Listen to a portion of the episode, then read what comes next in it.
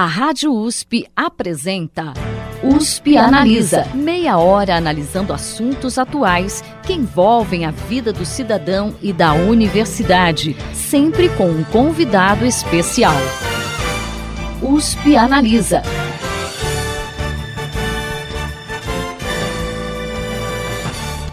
Acesso à informação é fundamental para que as pessoas possam exercer plenamente sua cidadania. Isso também passa pela comunicação feita pelos órgãos governamentais e pelos agentes públicos, até para que, o cidadão esteja ciente do que acontece na administração pública e cobre os seus direitos para falar sobre essa comunicação e também sobre uma vertente específica ligada ao direito à água, USP Analisa desta semana conversa com o professor do Departamento de Ciências Humanas da Faculdade de Arquitetura, Artes e Comunicação da Unesp Bauru, Danilo Rothberg. Professor, seja bem-vindo ao USP Analisa. Obrigado pela oportunidade. Hoje estamos fora dos nossos estúdios, estamos aqui na sede do Instituto de Estudos Avançados e o senhor está aqui para a Feira do Livro de Ribeirão para participar da mostra Ecofalante, certo? Sim, isso mesmo.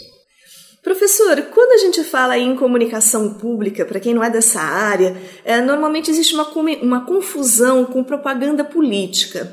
Como que a gente pode realmente definir a comunicação pública?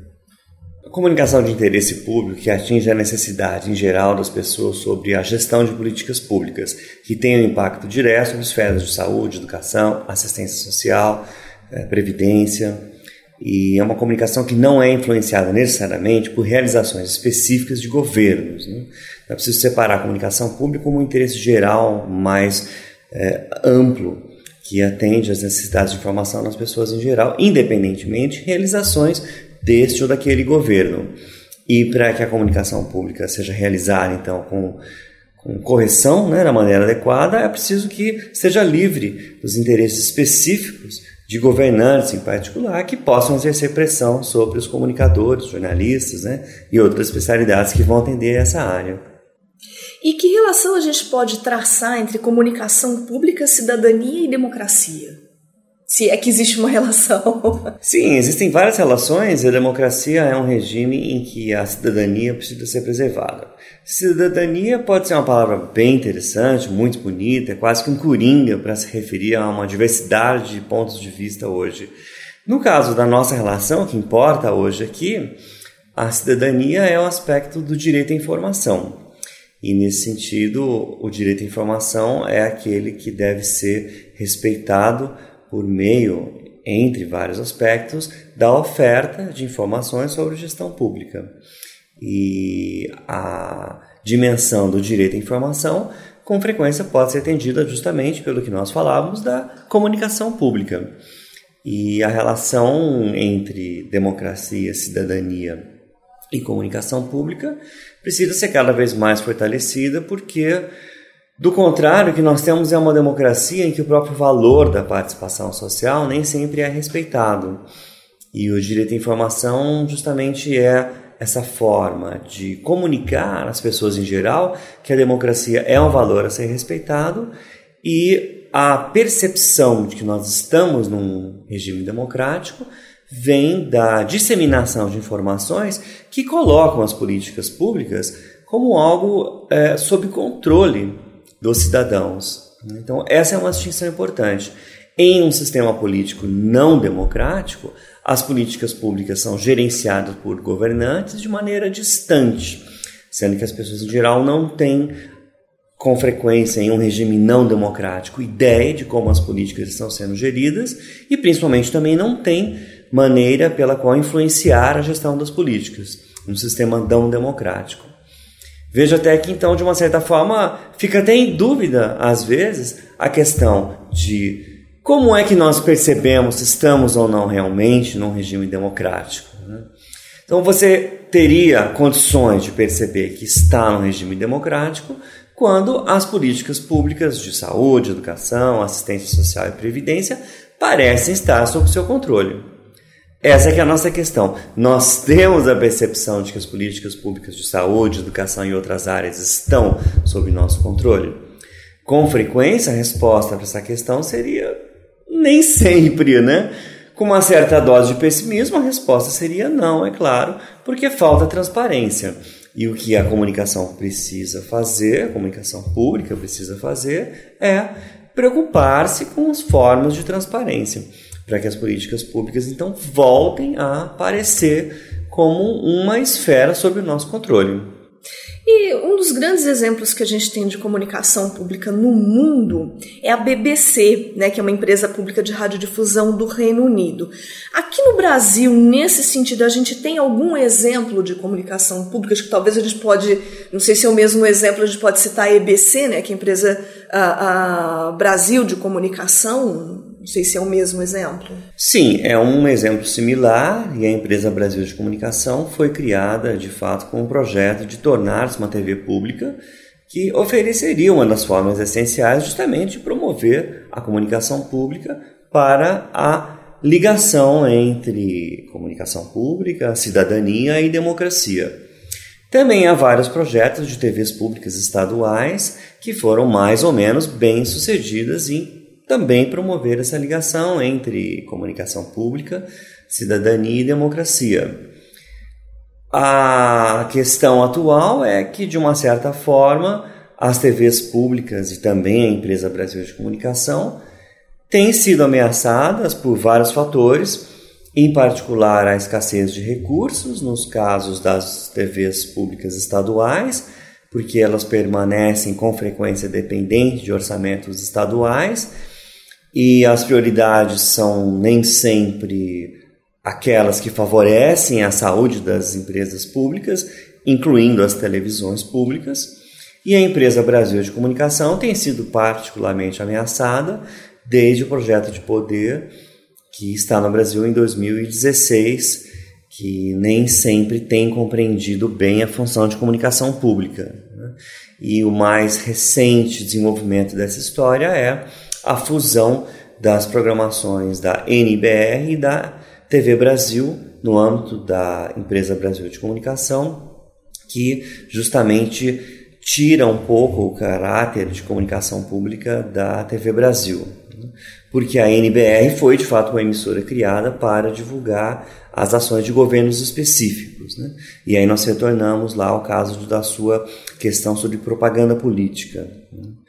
A propaganda política é mais ou menos admitida no âmbito da NBR, porque ela foi criada para ser a difusão das ações do executivo, e em particular o governante de turno eleito para ocupar o executivo.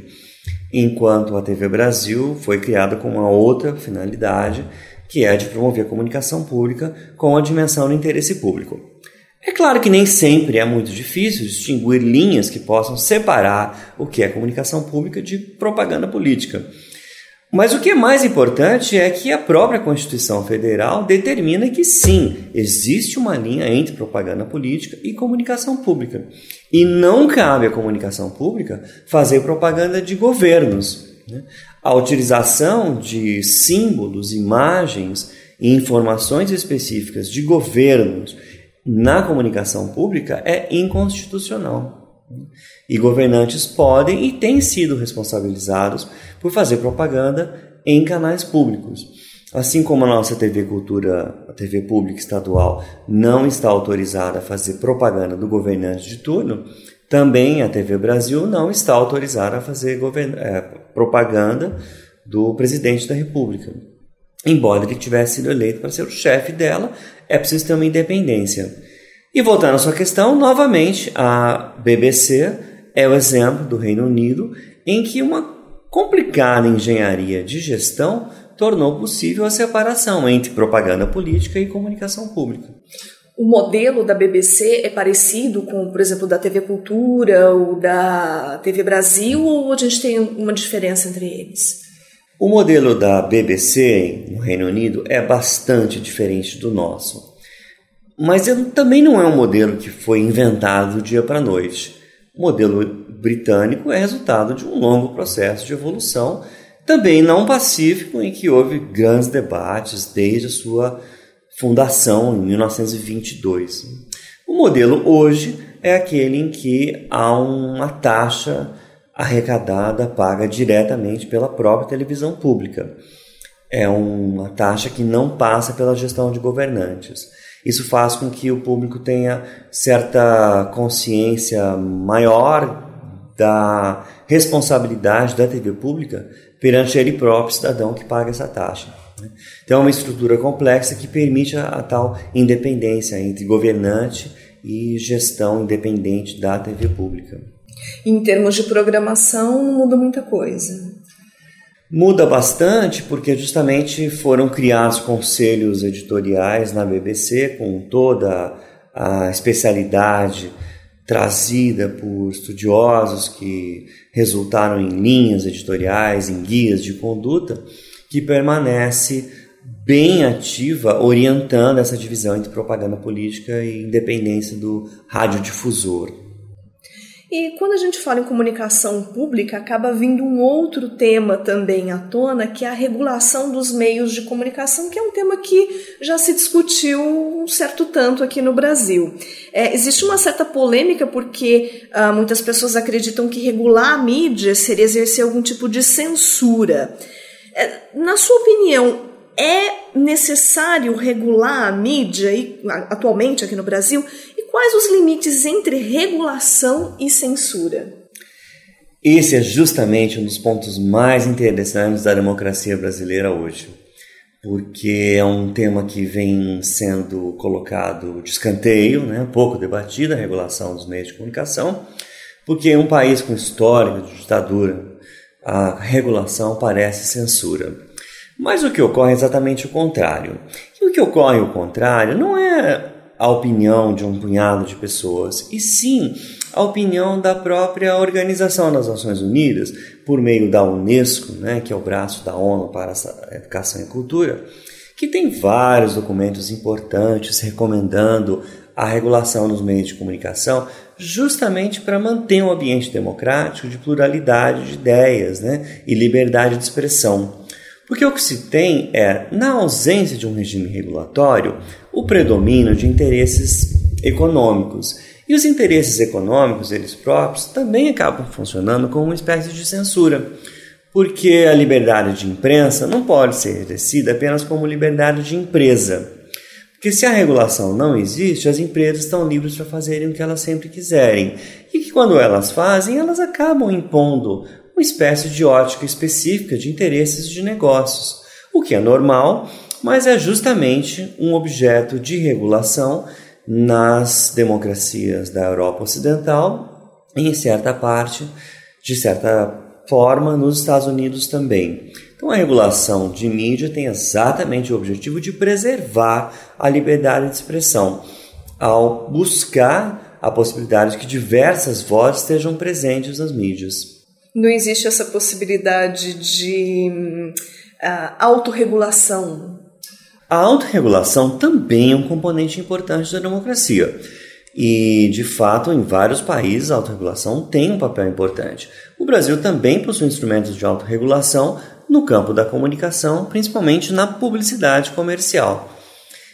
E também a regulação de mídia impressa tem algum papel no Brasil. Mas o que ocorre em muitos países é que, mesmo a autorregulação também não vai ser exercida num vazio regulatório, porque, mesmo aqueles meios de comunicação que sejam pressionados pelas suas audiências, pelos seus leitores a se autorregularem, precisarão de padrões de conduta. E esses padrões de conduta não vêm do vazio. E nesse ponto, o Reino Unido também é um valor de referência porque foi pioneiro ao combinar valores e condutas né, estabelecidos de maneira regulatória pelo Estado, pelo poder público, com regras de autorregulação. Então, quando um veículo se deseja autorregular, ele encontra no poder público regras para que ele possa fazer isso. E você desenvolve também pesquisas na área de comunicação pública e gestão da água, que envolvem um termo interessante, que é cidadania hídrica.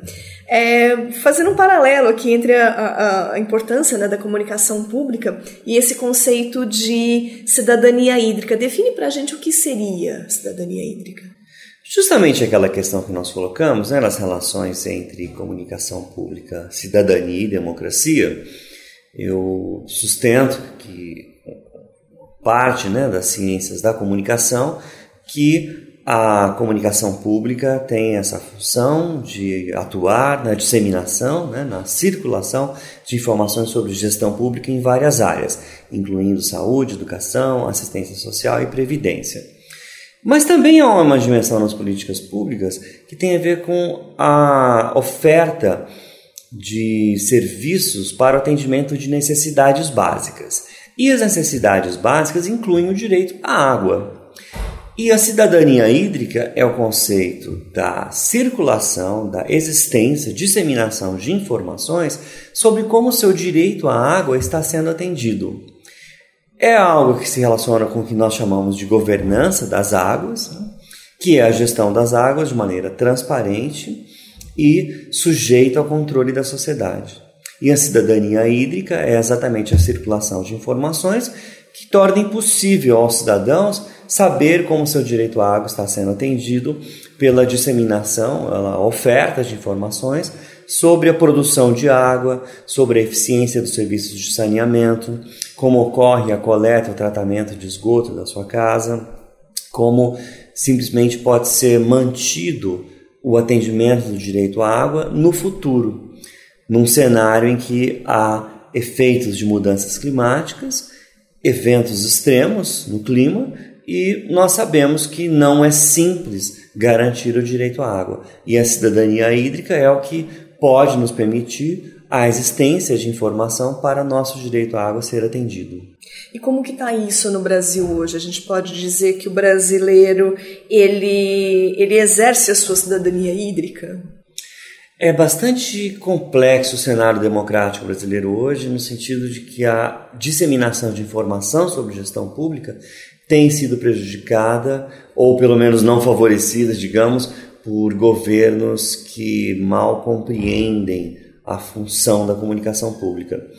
De maneira que a percepção que o brasileiro tem sobre a eficiência da gestão pública tem sido prejudicada pela escassez de informação sobre gestão de políticas públicas. E a cidadania hídrica acaba sendo mais uma dimensão prejudicada pela escassez de informação.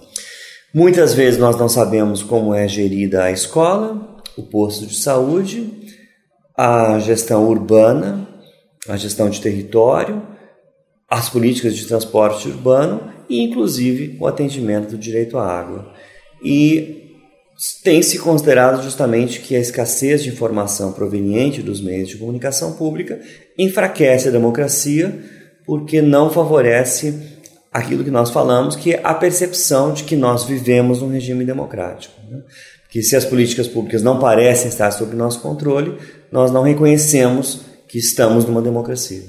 E é interessante se a gente for pensar hoje em dia com a internet, você tem muito mais é, informação disponível. Mesmo assim, porque a gente sabe que ao, ao, houve alguma, algum investimento na parte de transparência, de colocar algumas informações na internet mesmo assim ainda não, não atinge o necessário.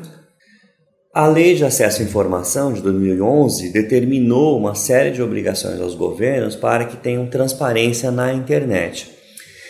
De fato, ainda há um longo caminho a percorrer, mas talvez nem sempre esse seja o maior obstáculo, porque muitas vezes é possível encontrar informações de qualidade nos portais de governo, né? os portais das prefeituras, os governos estaduais, o governo federal.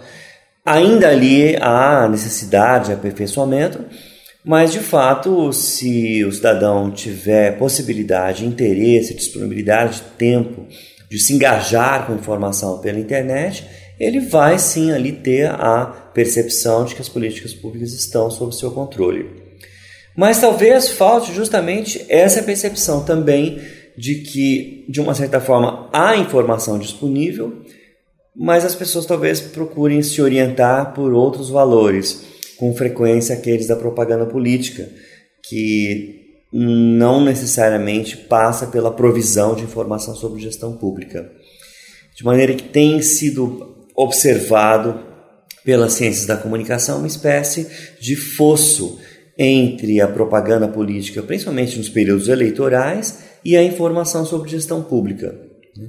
De maneira que a escassez da informação pública e também essa fragilidade da percepção de que estamos numa democracia, esses dois fatores têm favorecido justamente a disseminação de uma propaganda política muito empobrecida que não fornece necessariamente essa percepção de que estamos numa democracia e as políticas estão sob nosso controle. É, a cidadania hídrica passa também pela educação?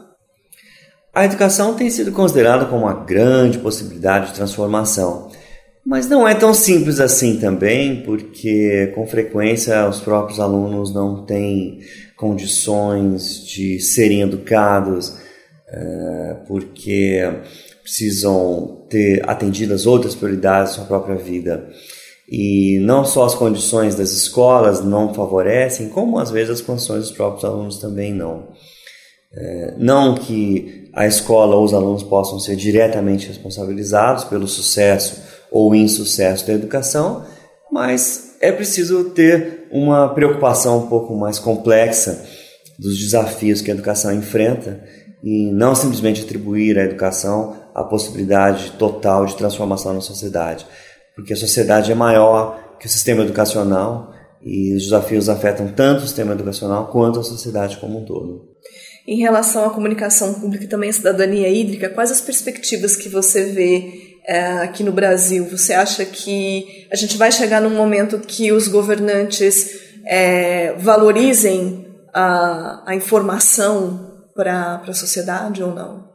Essa é uma ótima questão, justamente porque várias políticas públicas exigem que as pessoas estejam ativamente colaborando para que sejam bem-sucedidas. As políticas de gestão de resíduos urbanos, governança hídrica e produção de água são muito afetadas pela colaboração das pessoas. Não só, é claro, naqueles hábitos comuns, né, que são super excitados de fechar a água enquanto escova os dentes e tomar banhos rápidos e não jogar lixo nas ruas, mas principalmente em ter a percepção de que a gestão das águas é uma política democrática sobre a qual as pessoas têm ou devem ter controle.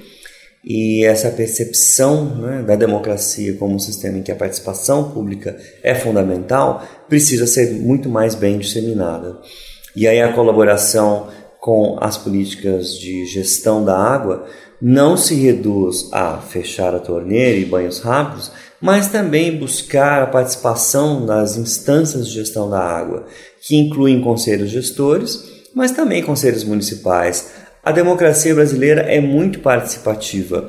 A democracia brasileira é considerada internacionalmente como um exemplo de várias oportunidades de participação, mas que infelizmente têm sido desperdiçadas nos últimos anos à medida em que se favorece a visão de política como a possibilidade de transformação total mágica da sociedade. Né? A transformação não é mágica e passa pela participação pública. E demanda tempo, né, professor? Demanda tempo, mas é um tempo em que a, as democracias mais avançadas têm cidadãos que gostam de dedicar esse tempo. Né? E esse sim é um valor que a educação pode incentivar talvez mais. Né? A percepção de que vale a pena dedicar um certo tempo da nossa vida à própria democracia. Né? Porque a democracia não brota sozinha, não é nos dada como mágica também, nós precisamos lutar por ela. E a luta pela democracia envolve talvez alguns minutos por semana que os cidadãos em geral possam se dedicar a participar, a valorizar a democracia. Seja em associações de bairro, em conselhos gestores, em conselhos de gestão escolar, uh, enfim, há uma diversidade de instrumentos por meio dos quais a gente pode participar. Tá certo, professor. Bom, infelizmente o nosso tempo chegou ao final. Eu agradeço a participação hoje aqui com a gente do professor do Departamento de Ciências Humanas da Faculdade de Arquitetura, Artes e Comunicação da Unesp Bauru, Danilo Rotberg. Professor, muito obrigada, viu? Eu agradeço. E fica aberto o espaço para sempre que tiver alguma novidade sobre suas pesquisas lá na Unesp Bauru, bater um papo com a gente também. Obrigado. O USP Analisa de hoje fica por aqui. Até a próxima semana. Você ouviu USP Analisa, um programa da Rádio USP Ribeirão em parceria com o IEA, Instituto de Estudos Avançados Polo Ribeirão Preto. Produção do Serviço de Comunicação Social da USP e do IEA. Coordenação Rosimeire Talamone. Apresentação Thaís Cardoso.